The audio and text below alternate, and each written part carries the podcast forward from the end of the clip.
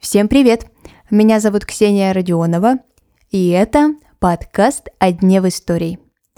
На календаре двадцать четвёртое июля, и в этот день в тысяча девятьсот пятьдесят шестом году был основан подмосковный наукоград Дубна.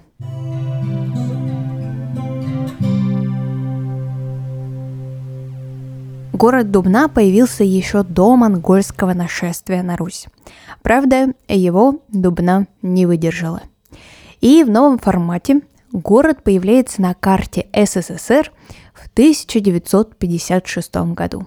Поводом появления именно города на этом месте стал Объединённый институт ядерных исследований. До этого, во время Второй мировой войны, советские ученые в условиях, естественно, полной секретности начали тоже работать над ядерным оружием. Но в скором времени стало понятно, что лучше сотрудничать и приобретать опыт других стран. Так и появился институт в Дубне. В настоящий момент его членами являются тринадцать государств: Азербайджан, Армения, Белоруссия, Вьетнам, Грузия, Египет, Казахстан, Куба, Молдавия, Монголия, Россия, Словакия и Узбекистан. В Дубне впервые были синтезированы следующие химические элементы: агонисон, тенесин, ливерморий, московий, флеровий и нобелей. В две тысячи первом году Дубне было присвоено звание Наукограда. Но ядерная физика – это не единственное, чем отличается этот город. Город стоит на Волге, и там расположился канал имени Москвы, соединяющий реку Волгу и реку Москву. По фотографиям и видео место очень красивое. Ну и, естественно, люди искусства решили этого не упускать. В Дубне проходили съемки многих фильмов и сериалов. Из самых известных – советский фильм «Волга-Волга» и сериал «Бригада».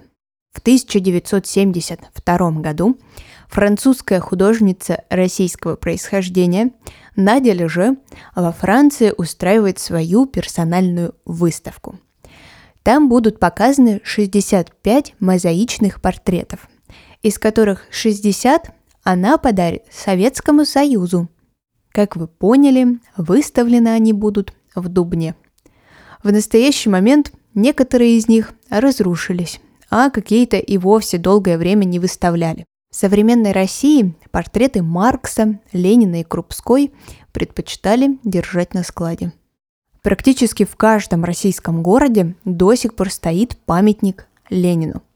И в Дубне расположился второй по величине.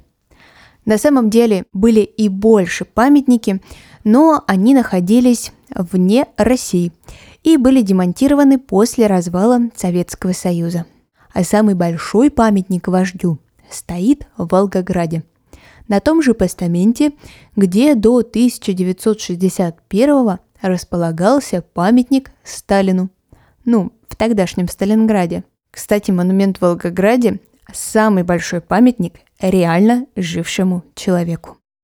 Еще в Дубне с приставкой «самый» можно встретить самый большой стул в России. Высота его девять метров, и изготовлен он был фабрикой «Эко-мебель». Такая вот небольшая реклама в городе. Отправиться в Дубну ежедневно можно с экскурсией из Москвы. И самая интересная, конечно же, часть этого путешествия будет посещение и просмотр синхрофазотрона. Ну а на сегодня это все. Я желаю вам хорошего дня, и мы услышимся совсем скоро.